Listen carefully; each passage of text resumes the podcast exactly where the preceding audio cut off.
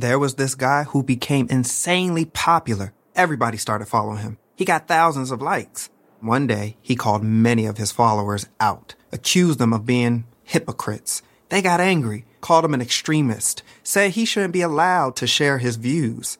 They would stop at nothing to shut him up. So they did what they had to do. They nailed him to a cross. Jesus was silenced. He gets us, all of us. Visit hegetsus.com. Welcome to another episode of the Real Estate Baddie podcast, where I love talking about real estate, entrepreneurship, and current events in our industry. I'm your host, Tabitha Richardson, and today we're going to talk about wholesaling. So stay tuned, come right back, and I'm going to jump into this topic.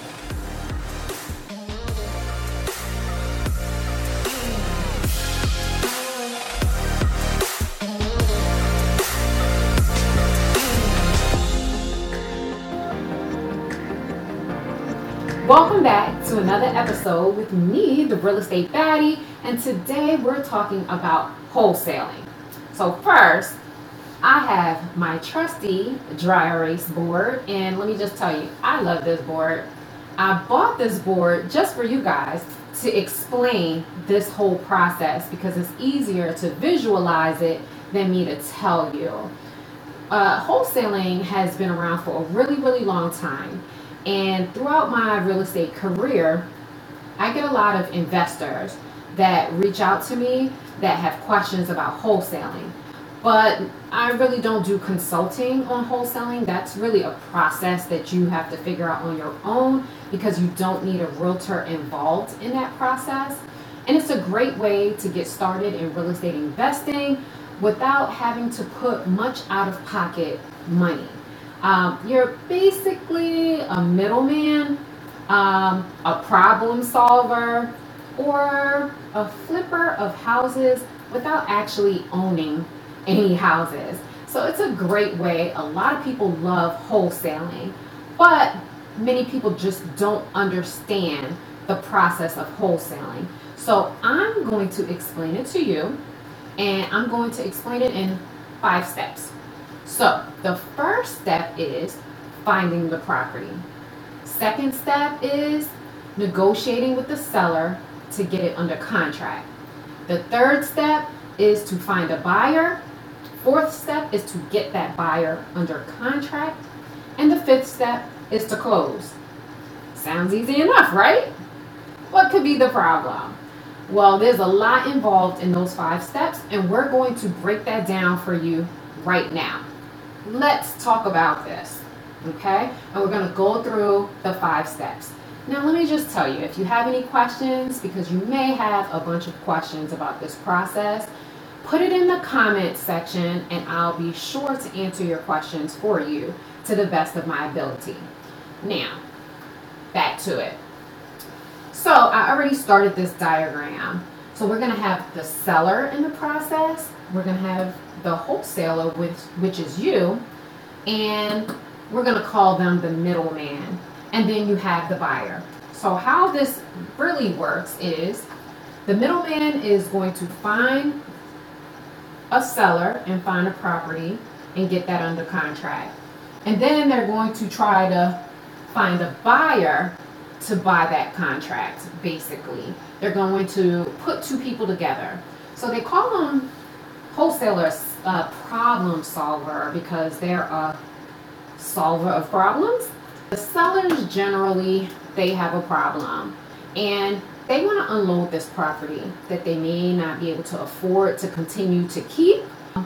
The house might be in disrepair and they need to just get rid of it. And many other things could be um, a problem that the seller is having. The buyer, the end buyer, Usually it's an investor. Their problem is finding good properties at a great price. So you as the middleman, you're solving the problem for everyone. You're helping the seller um, connect with the buyer to find a property. And in the middle, you get paid for all of your efforts. So that's why we're going to call you the middleman, the wholesaler. So finding the property. For some people, this can prove to be the hardest part of the process because without the property, you have no wholesaling, right? Let's talk about how you can find properties. One way is called driving for dollars. Many people do this. They will drive in communities and they will note um, all of the properties that look like they're um, distressed, dilapidated, falling apart. Those properties, generally, if they're vacant, you know, someone is just not even paying attention to that property.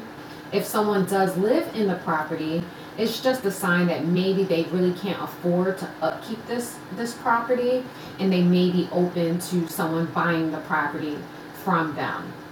So with driving for dollars, you're just going in neighborhoods and identifying houses that look like that, writing down the address for you to then try to find the seller. Another way is pre-foreclosures. So it's easy to find houses that are have gone into pre-foreclosure. Now, if you've watched a previous episode of mine, you'll know what foreclosure is. But basically, it's just that a homeowner has stopped making their monthly mortgage payments and the bank, their mortgage company, has started foreclosure proceedings to take the property back. Now, that is public record. When a mortgage company goes and files paperwork to start the foreclosure process, it be courthouse, and you can look up um, the the foreclosure um, notices that have gone out, or you can also go to Zillow. Zillow has a list of pre foreclosures that you can reach out um, to the sellers to see if they would be interested in selling their property. Now, just know they might be getting a lot of letters from real estate agents, from other wholesalers, people that might be interested in purchasing their property. So, you might not be the only one reaching out to the people who are in pre foreclosure. Another way are tax sales. So, a tax sale basically is a homeowner that has not paid bills to the city um, one of them is like a water bill. So if they have back water bills and they haven't paid it, the city can put that water bill up for tax sale. And what that would mean is an investor can go purchase that tax sale from the city, and then they will be in first position to be able to, um, well, buy the tax sale and then foreclose on the property. The great thing about tax sales is that regardless if, if there's a mortgage on the property, that tax sale lien takes first position and you can foreclose on the property. Now, if that property is vacant, you can start the foreclosure proceedings um, pretty quickly. So if a property is not um, vacant and someone occupies the property, that person does have six months to redeem the tax sale. Basically, to pay off the amount that you paid for the property plus any attorney fees that you may have accumulated um, to start that process to take that property. So that's another way. But you don't have to buy the tax sale. If you know that there is a tax sale on a property, you can reach out directly to the seller to see if they would be willing to sell their property to you. Now, ultimately, you will have to pay off that tax sale lien, but you would be able to not have to go through the tax sale process in order to acquire the property. So, those are just a couple of ways that you can find properties to start your wholesaling process. Now, the next thing is once you find a property, you need to contact the seller. And that also can be uh, a little difficult because some sellers are hard to find. Um, finding their contact information, like their email address and telephone number, can be difficult. But there are a couple of websites that you can go to for a fee and uh, find out the seller's contact information. So the first one is propstream.com and the second one is propertyradar.com. So go take a look. I'll put the links for those two websites in the descriptions for you for your convenience. And you can go check them out and see if either of those um, work for you. You can also uh, do it some other ways. I'm sure there's some free ways out there, but they're going to be way more time consuming. But if you are trying to do this on a budget, then maybe that might be the best route for you. So now we're going to talk about step two, which is you found the property, you found the seller, and now you want to negotiate with the seller. Now let's just talk about this process as if the seller lives in the property and that you were able to reach them and schedule maybe an appointment with them to see the property. The next thing is you want to really go and talk to the seller. This is probably one of the most important parts of this process. I know I keep saying everything is important, but everything is important. Um, each step builds on the other one. So if you mess up one part, then you kind of mess up the whole deal. So we're going to try and not mess up any parts of this. So when you speak to the seller, the way that you want to talk to them is, is as if you're helping them. Because remember, you're the problem solver and you want to help solve their problem. So understanding what their pain points are. Why are they in this situation? What are their goals? What are they trying to do? And how you can help them accomplish those goals. Two, um, you want to have an idea of how much this property is worth. This is also important. I know I keep saying that, but it is. It's very important because if you mess up the valuation, then you can mess up all of the numbers for the deal. And we don't want you to do that. So, understanding a valuation, I would say go into the property and have an idea of a low number and a high number based on the condition inside because you're not going to know the condition until you actually get into the property. If this property is occupied, it's probably at least somewhat livable because someone is living there but you just don't know what the condition is it could be very low it could be you know very high where maybe it was renovated at some time but the sellers fell on hard times um, next, you want to try not to overpay for the property because remember, this is just the first step in this process, right? This is step one. We still have a step two to go. So you want to make sure you're not overpaying for this property. And in doing that, it's part of understanding the valuation. Now you can use the free real estate websites and do some research to figure out what the comps are. I recommend that you get very familiar with understanding um, what the sales are like in the area. Look at the actual houses that have sold within the last six months of the date that you are there and see what the condition of the inside of the property is by going through those pictures and understanding.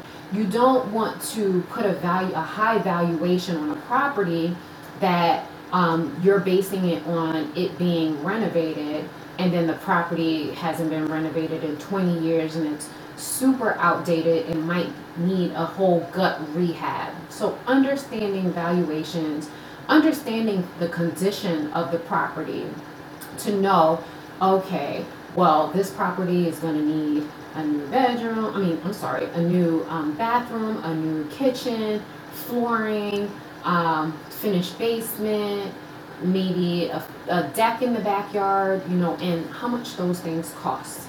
Uh, because that will be helpful for you in pricing the property and understanding how much a buyer is going to want to pick this property up for. So, understanding that really take time. Don't rush through this process. And until you find an actual property and a seller, start practicing. Just take a property and practice um, it.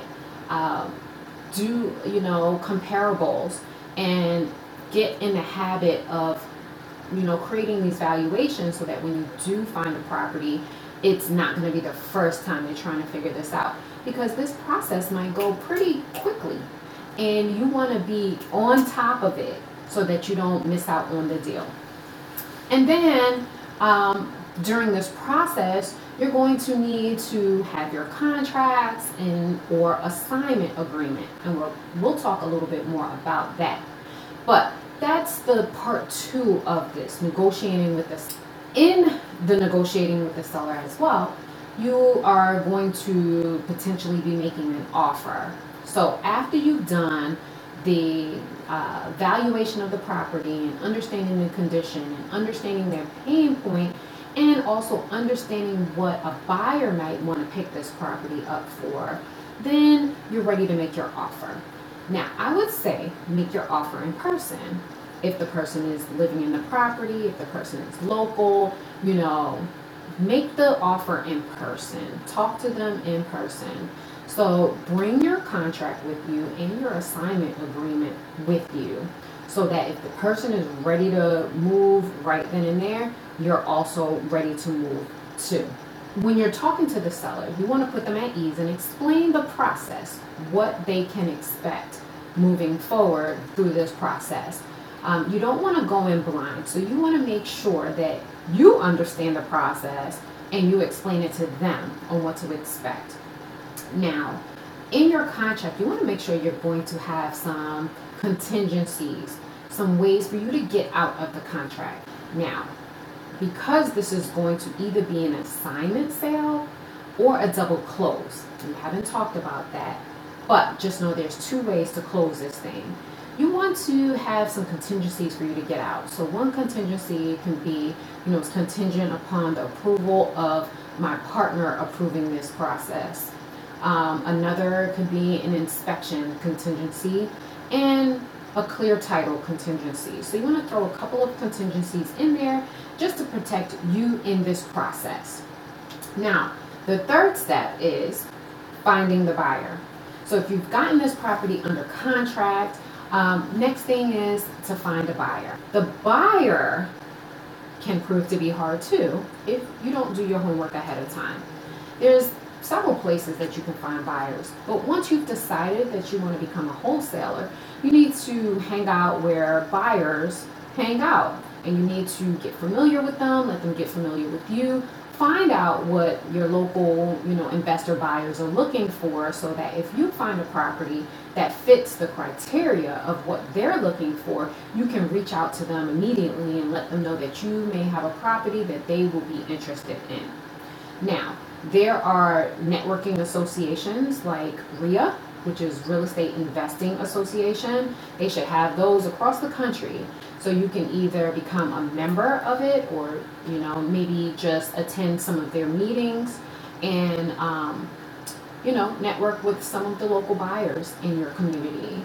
Another great place is Facebook. There's tons of Facebook groups. There's tons of real estate Facebook books groups.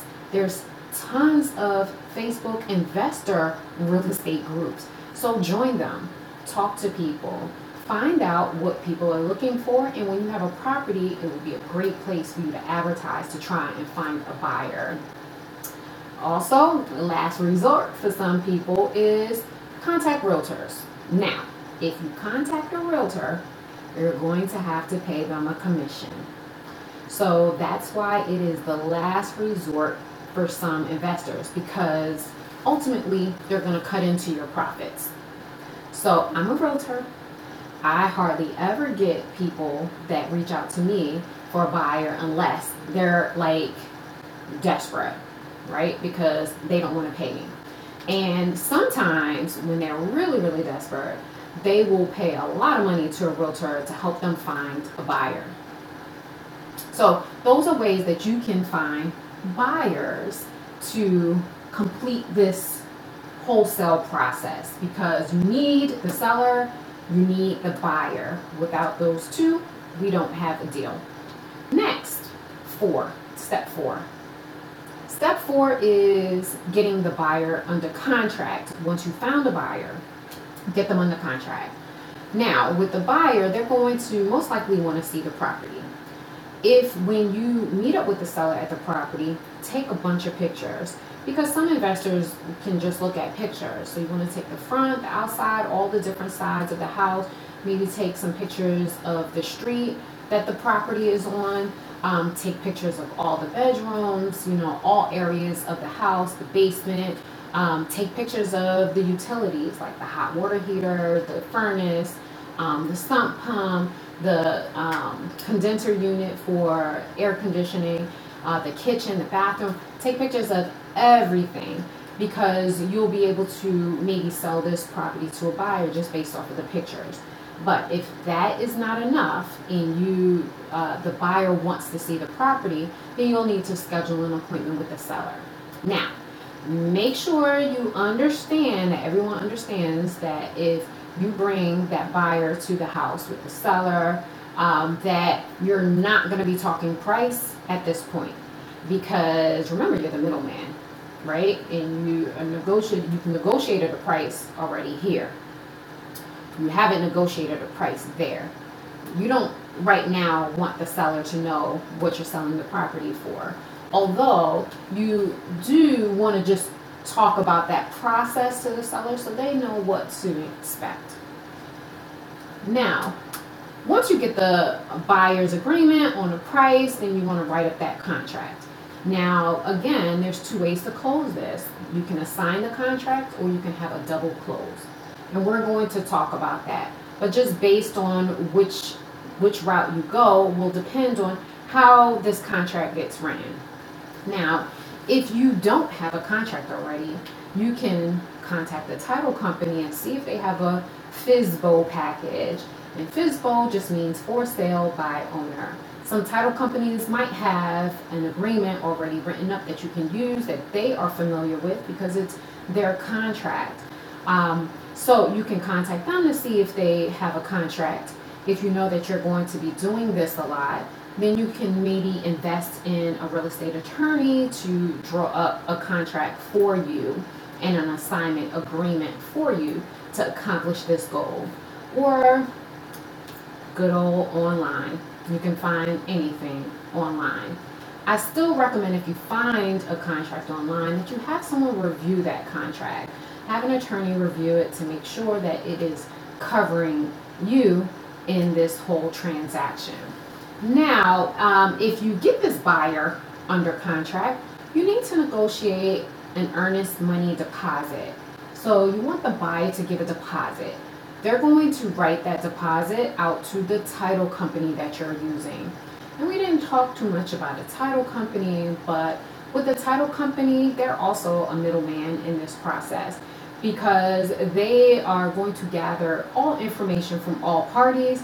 They'll do the title work to make sure that they're passing, the seller's passing a clear title to the buyer.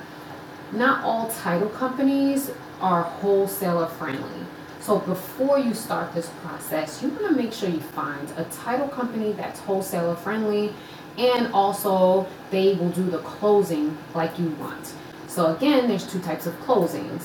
There's uh, an assignment close where it's one closing and then there's a double closing and we're going to talk about that as well. Now, normally these buyers that are buying the property, they're going to be buying with cash. That's what you're looking for. You want somebody who has cash money to make this happen. Now, if you find somebody that's financing, it can work, but it's just not as seamless. Um, it's a whole nother process. So you, you really need a cash buyer to make this whole thing happen. Now that you have all of this, we're going to break down the numbers and how you will get paid, and then we'll talk about the closing, how to close. So we've only gone through four steps and then the closing. So first let's talk about how you would get paid in this process. All right, now let's assume that the seller, you negotiated with the seller to pick this property up. Let's use small numbers, small easy numbers to work with. So if you negotiated to purchase this property for $50,000, great, right? You've already found out how much the property, if they own a mortgage on it or not, if they own it free and clear, you know that this 50,000 will work to pay off their mortgage plus give them a little extra money to walk away with to meet their goals because you've already talked about that. Now, when you did this part with the buyer, let's just say you negotiated for them to buy it for 75,000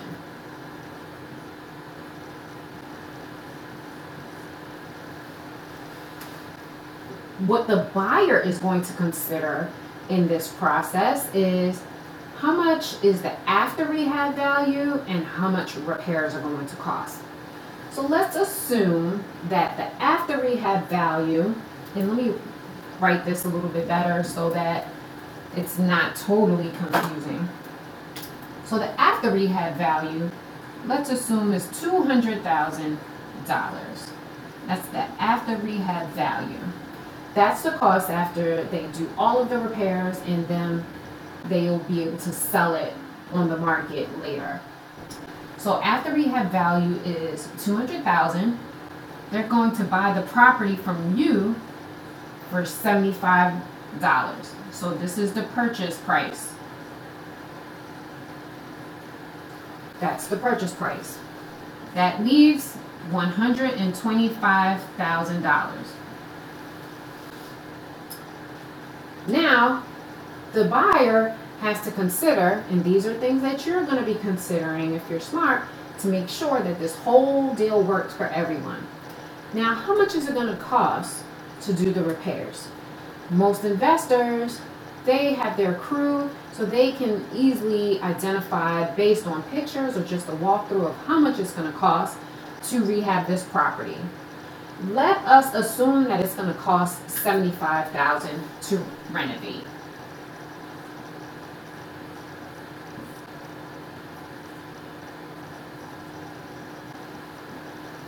Okay, so that leaves us with 50,000.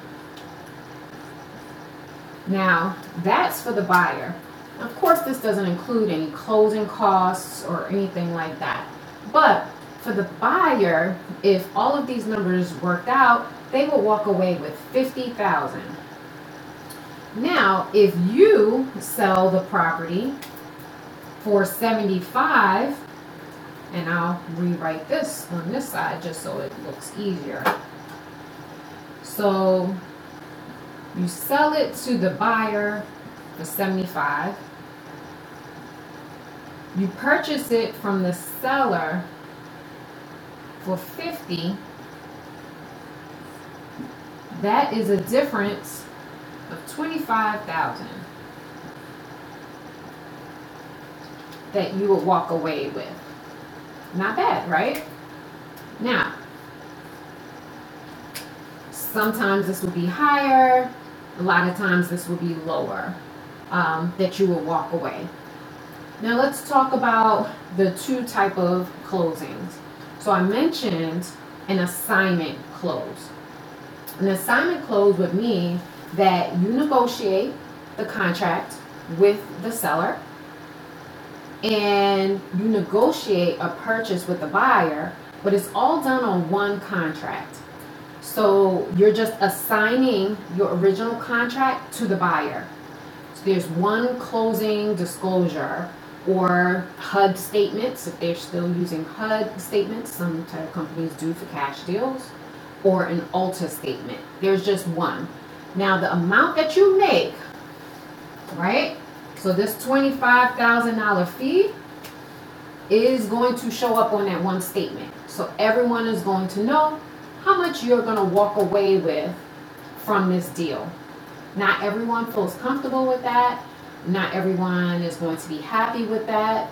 The seller, if you didn't properly explain this process, they might not be happy with it. So you want to make sure that you are very transparent and clear on how this process works.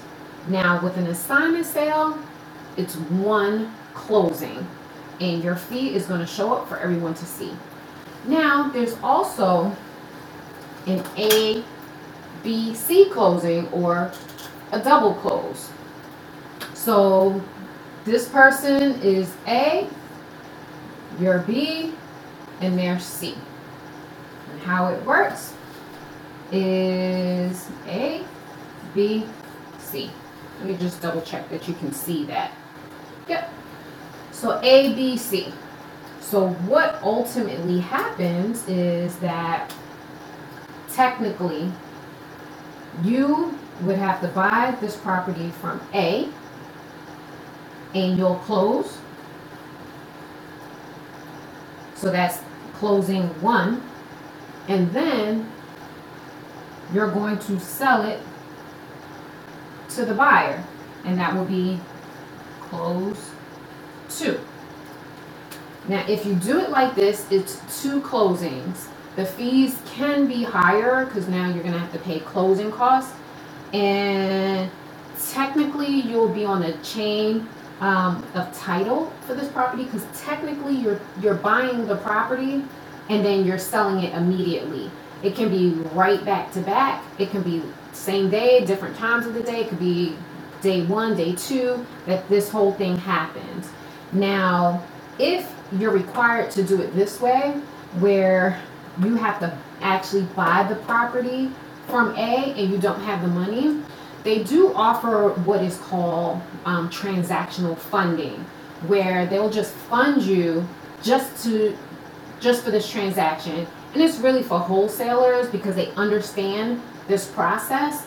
There are fees involved. So again, these fees are going to come out of that $25,000. They're going to automatically take that money out of the proceeds that you get the fees. So this way does rack up some more fees. And then you have another closing where you're going to um, close with the buyer. So the buyer is going to buy the property from you. Now, sometimes some title companies will do it all simultaneously, where um, all parties are in two different rooms of the title company and they're just going to work everything and use the money from the buyer to um, to you know purchase the property from the the seller and kind of work it all out there. It's important that you talk to the title company to truly understand what this whole process is going to look like and understand now what the fees are going to be for you and um, how that's going to affect the money that you walk away with. But what's important to understand is when you do an assignment contract, so this one over here, this is a double close.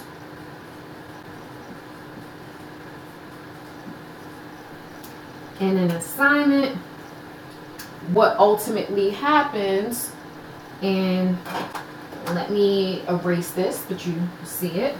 So what ultimately happens in an BC the buyer, you just get your money once it's closed, your assignment fee for the process. This way, you don't accumulate any closing costs or um, any fees. The title company will just cut your check for you once everything closes. So this one is called an assignment.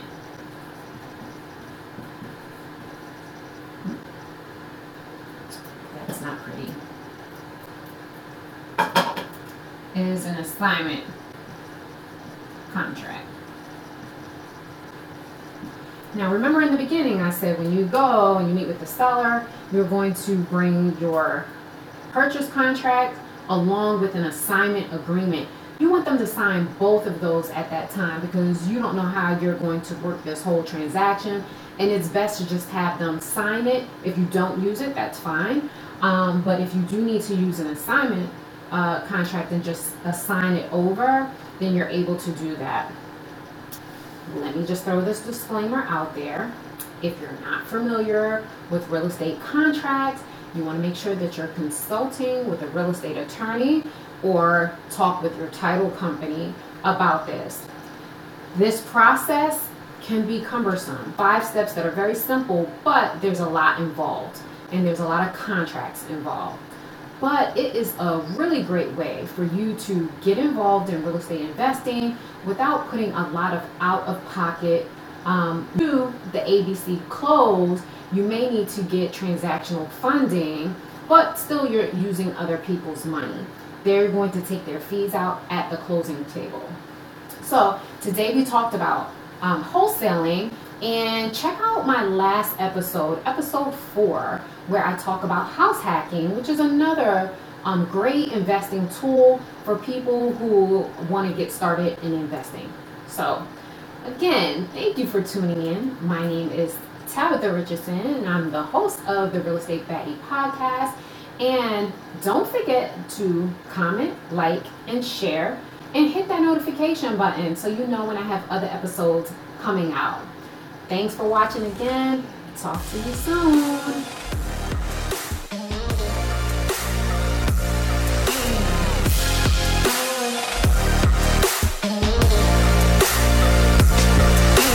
Hey, do you love a good story? Great. Then you got to check out the hashtag Storytime podcast. Each episode brings you the craziest, creepiest, and cringiest stories from YouTube, TikTok, Reddit, and beyond. My story is about the time that I was broken up with at the 9 11 memorial. Uh, twice. Look, the internet is a dumpster full of stories, and I, your host, Will McFadden, dive in headfirst, sift through the flaming trash, and bring you nothing but treasures. Listen to all 21 episodes of Hashtag Storytime now on the iHeartRadio app, Apple Podcasts, or wherever you get your podcasts.